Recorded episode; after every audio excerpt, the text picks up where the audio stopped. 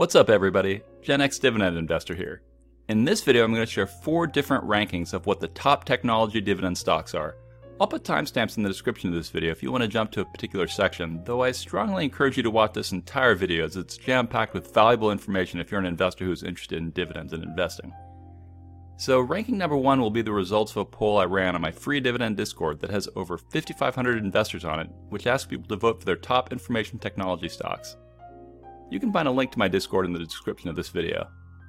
For context, a subscriber on my Discord suggested that I run a series of polls to let people vote on their favorite stocks across each of the 11 sectors, and so far hundreds of votes have been cast, and in this video I'll cover the tech stock results. For the majority of this video, I'll go in depth on the top 5 voted stocks, and then after that I'll go over the 3 other rankings you'll want to see. Ranking number 2 will be based on which tech stocks have the best overall returns of stock appreciation plus dividends reinvested over the last 5 years. Ranking number 3 will be based on which tech stocks give you the highest income now. Ranking number 4 will be the best tech valued stocks today, determined primarily via discounted cash flow.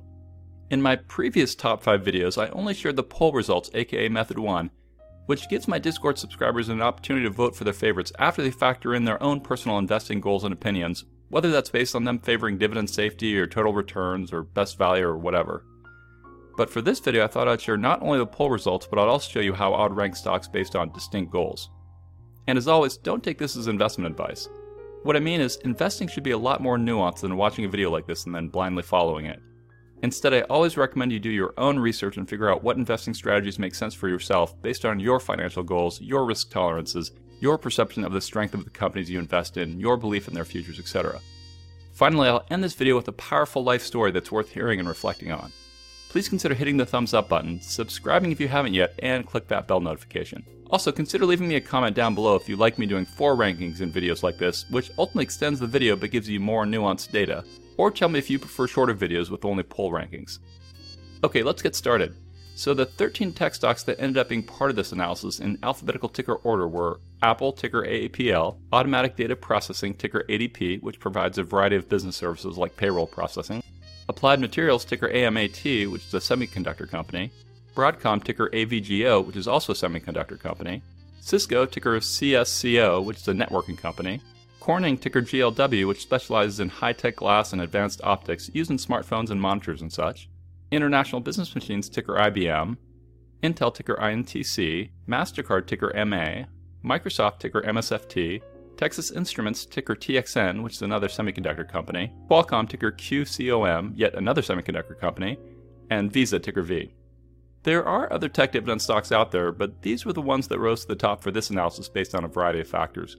So, for example, AMD wasn't included as it's not a dividend play, and NVIDIA wasn't included because I had to make a cutoff somewhere, and 0.1% yield was just too low for this particular video. But they're both great tech companies. For reference, the various stock sectors are energy, materials, industrials, consumer discretionary, consumer staples, healthcare, financials, information technology, communication services, utilities, and real estate. Let's look at how the technology sector as a whole has been doing in the last 5 years compared to other sectors into the S&P 500. We see that over this time frame, the S&P 500 has returned about 78%, whereas the tech sector has been the best performing one at 185%, and the worst has been energy at minus 36%.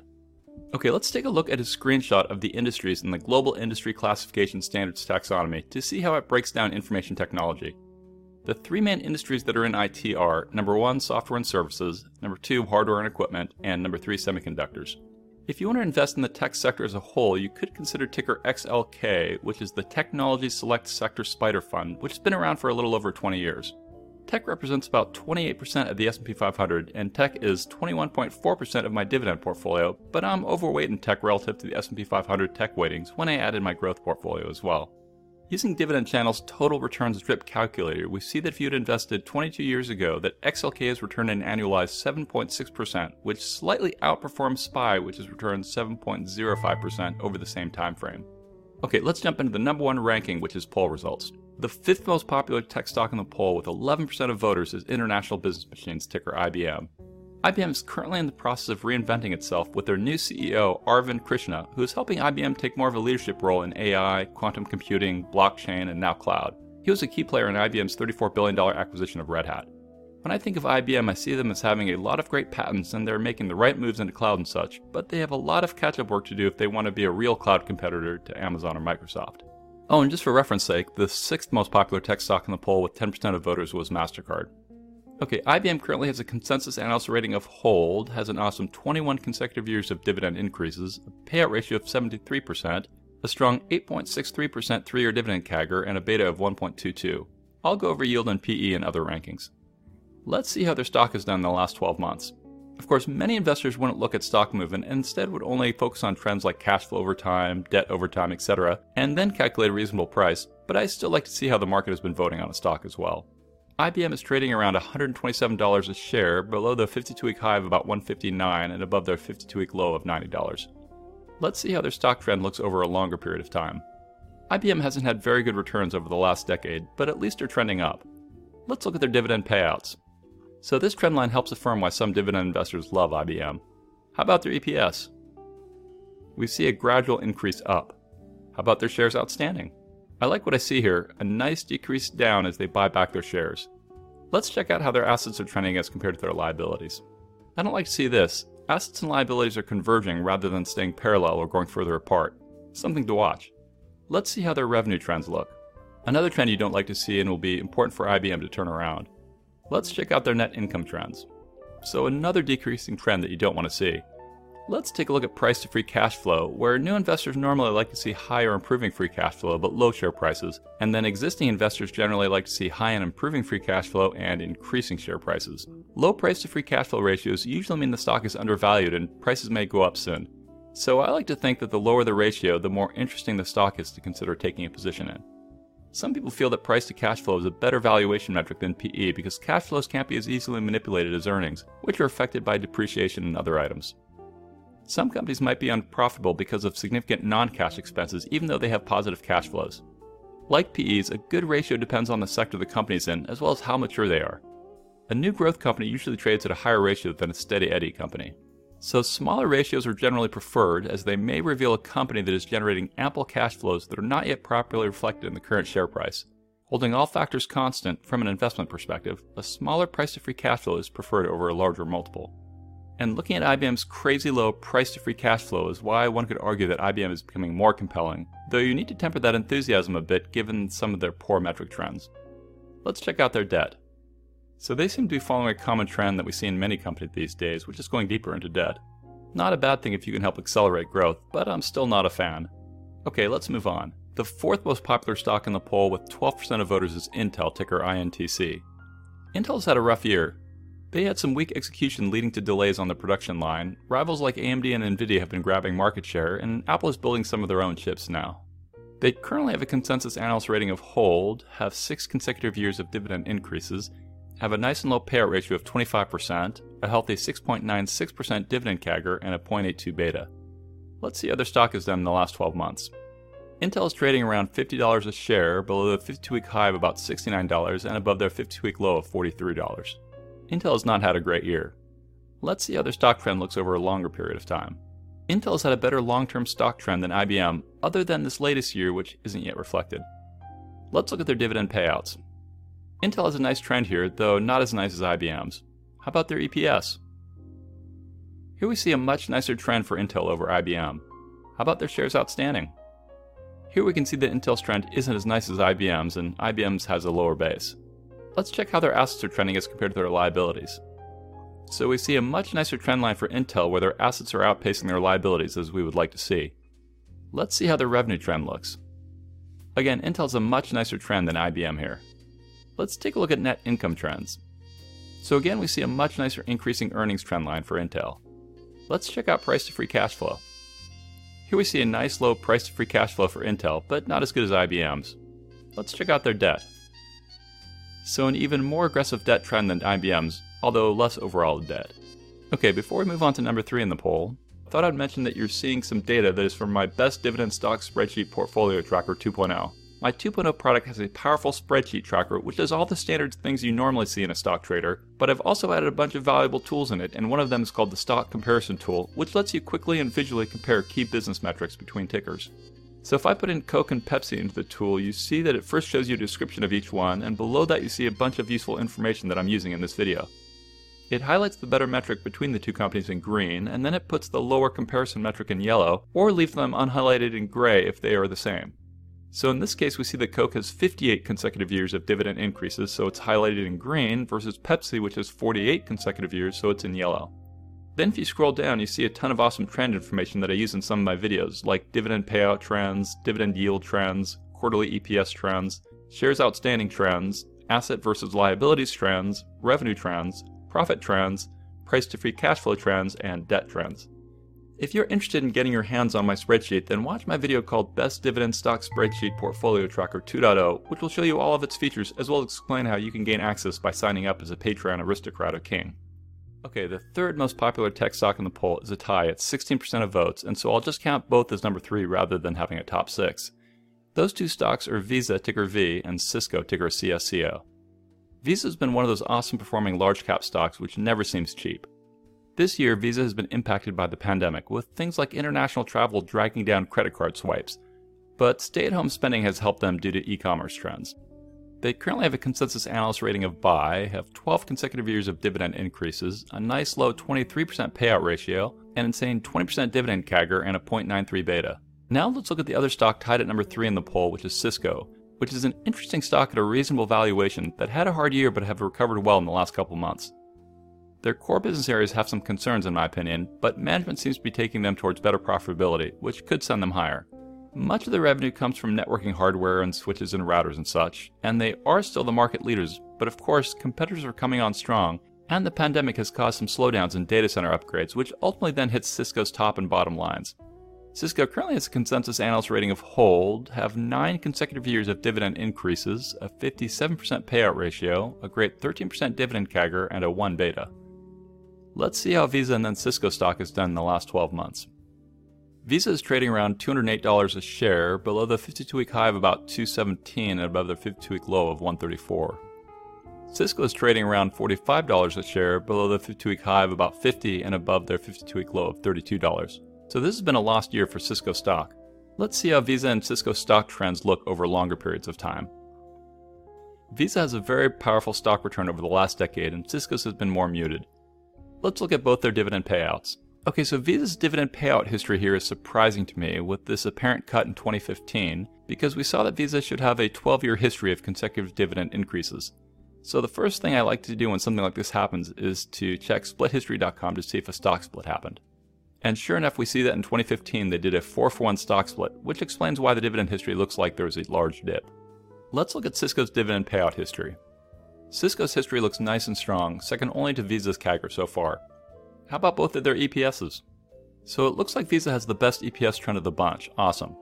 Cisco's EPS trend looks okay, slightly better than IBM's, but nothing as powerful as Visa's. How about their shares outstanding? Again, we see that Visa has the best trend of the bunch and Cisco's is decent. Let's check how assets are trending as compared to liabilities. Once again, Visa has the best trend lines. And these metrics help paint the picture why Visa always seems spendy to me. People pay for quality, which drives share prices up. Cisco's a good trend line here of assets increasing faster than liabilities as well, just not as powerful as Visa's. Let's see how revenue trends look. Again, Visa is showing you why it's such an amazing company. Look at that steep revenue trend. Cisco's also increasing, though at a lower rate. Let's take a look at earnings trends. Once again, Visa is climbing faster than the others, and Cisco's is barely increasing. Let's check out price to free cash flow. Visa's price to free cash flow is improving, but still nowhere as compelling as Cisco, which is second only to IBM. Let's check out their debt trends. Visa has a compelling debt profile showing relatively low debt that is decreasing in the last couple years. Cisco also has a nice debt trend and it's relatively low and decreasing lately. Note that this data I'm showing you doesn't yet have all of 2020 in it yet, as that data hasn't been finalized. Okay, the second most popular tech stock in the poll with 27% of voters is Microsoft, ticker MSFT, which also happens to be my second largest position in my dividend portfolio by market value. Microsoft is my favorite dividend tech growth stock out there, and I see nice growth possibilities across many of their divisions, including cloud, where they are number two in the world behind Amazon, and in their Xbox gaming division, where they also kick ass. They are also heavy into AI and quantum computing and a slew of other areas.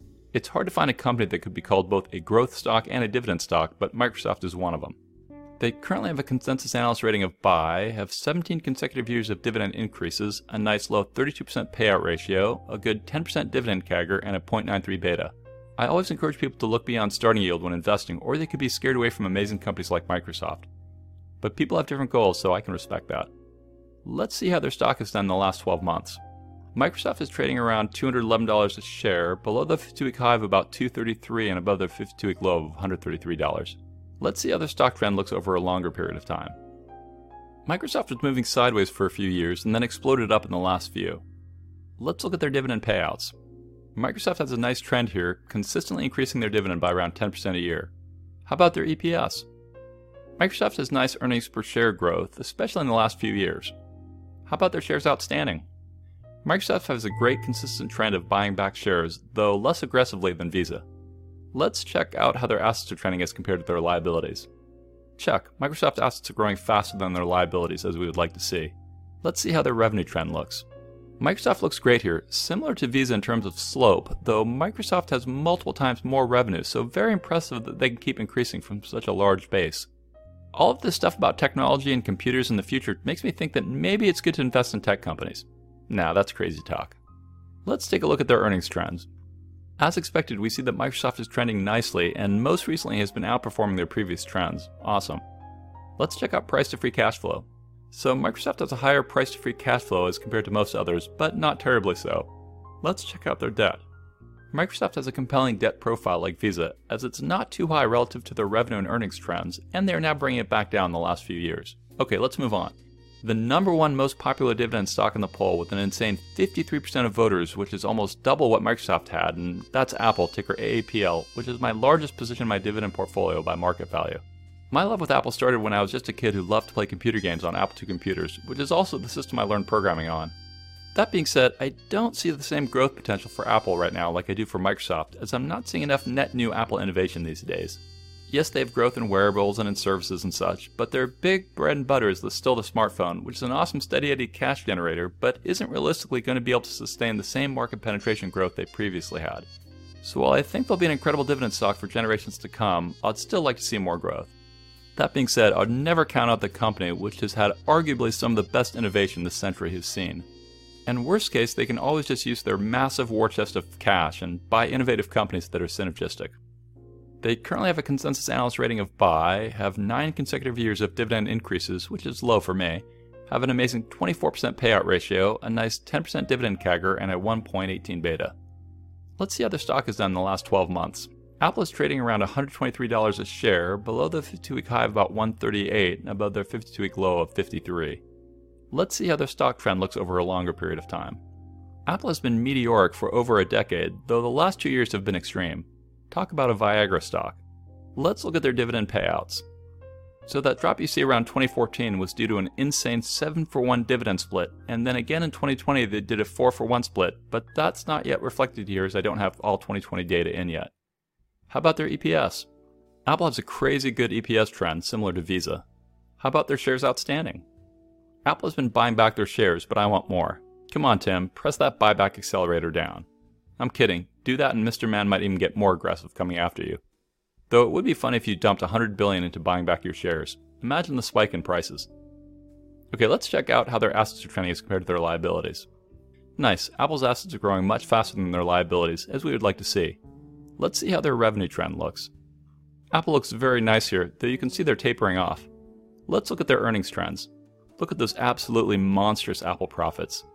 Them and Microsoft are in a league of their own. Let's check out price to free cash flow. So Apple doesn't look too bad, though the spike in price in the last couple years has hurt their price to cash flow metric. Let's check out their debt. Apple has a good debt profile like Microsoft, and similarly are bringing down their debt in the last few years. Okay, that was ranking number one of the top tech dividend stocks based on the voting on my Discord. You actually got a surprise top six instead of top five. Now I'm going to show you ranking number two, which is what are the top five tech dividend stocks if you just wanted to know what had the most stock appreciation plus dividends reinvested over the last five years. So number five is Applied Materials, which has had a five-year total return of 295%, which is about triple what the S&P 500 returned in the same time period. Number four is MasterCard with an awesome five-year total return of 313%. Number three is virtually a tie between two companies, so they are both number two, so to speak. So we have Apple Computer with an astounding 5-year total return of 399.6%, which is about 5x the return of the S&P 500, and we have Broadcom with a 5-year total return of 399.7%. And then the number one best returning dividend tech stock is Microsoft with a 5-year total return of 420%. Amazeballs. Okay, on to ranking number 3, which is how about if we wanted the top 5 tech dividend stocks based on yield now, i.e. how much income they could be giving you. Number 5 in the list is Texas Instruments with a low yield of 2.51%. It's hard to find great yield in decent tech dividend stocks. Number 4 on the list is Intel with a slightly higher 2.64%. Number 3 on the list is Broadcom with a slightly better 3.12% yield. Number 2 in this ranking is Cisco with 3.22% yield, getting respectable. And finally, the highest dividend yield amongst what are arguably the better tech dividend stocks is none other than Old Blue, IBM, with an outstanding 5.14% yield. As always, you don't want to chase yield, but if you need income now and are looking for representation from the technology sector, then these are some stocks you might want to consider. Okay, now I'm going to show you ranking number 4, which is what are the best values, aka most underpriced dividend stocks, based primarily on a simple discounted cash flow. I'll just do the top 3 because this video is running too long. Now, the price to cash flow numbers I previously showed you could also be used in this section of the video, but instead I'll just share some other metrics that are useful when valuing a company. Note the whole stock market is too spendy in my opinion based on almost any metric you look at which means you either don't invest, or you look to invest in individual stocks that may be underpriced, or you just keep DCAing in knowing that you may be overpaying. Let's take VOO. Since most of the market is overpriced, then if you're DCAing into VOO, you're probably overpaying. Should you stop? I think no, but that really depends on your own risk tolerances and your time frames and belief in the future. It also depends on your personality. For example, if you're someone who, like Mr. Ramsey says, tends to spend money on crap you don't need to impress people you don't like, then it might be better to focus on investing in things, even if they're too spendy. Or to quote Fight Club, if you're someone who works at a job they hate so you can buy shit you don't need, then change your mindset and become an investor rather than a consumer. And if you haven't seen Fight Club, then I recommend you stop watching my video right now and go watch that instead. Or maybe you prefer the simplicity to just keep investing into VOO regardless if the market is hot or cold. That strategy can work too over the long run, assuming the market keeps trending up over long periods of time, like I think it will. One metric of many that can be useful to look at when starting to value a company is PE. I like to look at PE, but you can't look at it blindly. The current average PE of the S&P 500 is something insane like 37, and for the tech sector it's even higher at around a 50 average. And of course, some industries in tech are above that average like computer hardware, and some are lower like computer networks. So when you look at PE as another input into your analysis, remember how nuanced it can be. Comparing a PE in one industry to a PE in another industry may not make sense. A way to help you determine the intrinsic value of a company is via discounted cash flow analysis. I've actually built a simple discounted cash flow calculator into my 2.0 spreadsheet product, but like any automatic DCF calculator, it's not perfect nor a replacement for a rigorous analysis. And you need to know there are times when a DCF isn't ideal. For example, if a company's discounted free cash flow isn't in line with its profitability, then a DCF might not make sense. Just like if they don't have positive free cash flow, then again a DCF might not make sense. So for IPOs and such, you tend not to use DCFs. DCF isn't always ideal if the company has a very high payout ratio, i.e., if it might not be able to sustain its dividend for far into the future. Companies that are better for DCFs tend to be big blue chip companies, which is normally what I like to invest in. Some people like to calculate the intrinsic value of a company to determine if they want to invest in it, because it's a logical way to compare the relative attractiveness of businesses, to summarize Mr. Buffett. So a DCF attempts to calculate what the value is today of all expected future free cash flows of a business. My DCF calculator used cash flows of a company from the last few years, along with how many shares outstanding company has. And then you can optionally put in parameters for your expectations of cash flow growth multiple years into the future, including in per- perpetuity, all of which are then used to estimate out present values and ultimately a terminal value. You can also put in a weighted cost of capital as a parameter, which it uses too for its discount rate, as well as you can input in your required rate of return. The more conservative you are with your inputs, the less aggressive the numbers are, which is generally smart to do. And remember, the final value it spits out is very dependent on the input parameters you put in. So what makes sense to me might be radically different than what makes sense for you, which is why the price I'm going to show you wouldn't be the same price you would probably come up with if you were factoring in your required rate of return or what you think the future cash flow growth numbers might look like, etc. You might also want to take the final number and apply an additional margin of safety to make it even more conservative. Either way, I'd recommend you always do your own DCF rather than blindly follow a calculator or what I share. So now with that behind us, let's look at the results. Number 3 in the list is Cisco, who is at an 18 PE. We see that my automated DCF with my input parameters puts them at a fair stock price of 67 bucks. So Cisco's current stock price of 44 gives me a healthy 51% margin of safety. They are looking decently tasty to me. Number two on the list would be Intel, and I personally think it's a pretty compelling price. Remember, they are under a crazy low 10 PE. Here we see that Intel is currently around $50 a share, but my DCF puts its fair value for me at around $78, so a healthy 57% margin of safety. Finally, number one in this ranking list is IBM at its low 14 PE. IBM is around $126 a share, and my automated DCF says it's worth a hefty $266 a share, saying that it's the best deal of the bunch. That all being said, again, I want to stress that you can't just look at an automated DCF and assume it's accurate or makes sense as an investment, which is why I like to dig into other metrics and trends and understand nuances of business strategy and such. So, as always, don't take this as financial advice, and you need to do your own research if you feel any companies have the characteristics that you look for in an investment. I'm not investing in any of these at this time, though if I did, I would personally orient more towards Intel and Cisco than IBM. Okay, now before my inspirational story, I want to do a shout out to my latest Patreon aristocrats who just signed up. So thank yous go out to Rick California, thank you to Narwhal Ninja, thank you to Depcore, and thank you to Will L. As an aristocrat, they gain access to my new Dividend Spreadsheet 2.0 product and to multiple private channels on my Discord, including one where I let people watch my videos before I release them to the public, as well as vote on some thumbnails I use in my videos. Now I'm going to tell you a brief inspirational story I found online that is worth hearing and reflecting on. Once there was an older man named Hartland who was broke, living in a tiny house, and who owned a beat up car. His entire income came from $99 Social Security checks. At 65 years of age, Hartland decided things had to change in his life. So he thought about what skills he had and what he was passionate about. The one thing he realized was that his friends loved his home cooked chicken. So he decided that was how he was going to make a change. He traveled to restaurants and told the owners that he had a mouth watering chicken recipe for sale. When that failed, he offered the recipe for free, just asking for a small percentage of sales. But he was told no over and over in all the restaurants in the city. Hartland didn't give up. He went further out, traveling to all the restaurants in his home state. Still, he had no success, so then he traveled to other states. He kept getting rejected, 1,009 times to be exact. Think about that over 1,000 rejections. But on the 1,010th time, he finally heard his first yes. With that one yes, Colonel Hartland Sanders changed the way Americans eat chicken. Kentucky Fried Chicken, popularly known as KFC, was born. Moral of the story? Never give up and always believe in yourself in spite of rejection. I don't know about you, but I love me some KFC. Thank you so much for watching all the way to the end. Please leave me a comment down below if you like me doing four rankings in videos like this, which ultimately extends the video but gives you more nuanced data, or tell me if you prefer shorter videos with only poll rankings. These videos take a lot of time and energy for me to create, so please consider hitting the thumbs up button, subscribing if you haven't yet, and click that bell notification. If you'd like to directly support me and my message, then consider signing up on patreon.com, which enables you to a variety of benefits. Also, I have an M1 brokerage referral link in the description of this video. They normally run free cash promotions if you click on a link and then open a non retirement account and transfer some cash in. Finally, a simple way you could consider supporting me is by clicking on my Amazon affiliate link in the description of this video and then go shopping online. As an Amazon associate, I earn from qualifying purchases. Also, please join my Dividend Discord server and come chat with me and thousands of other investors.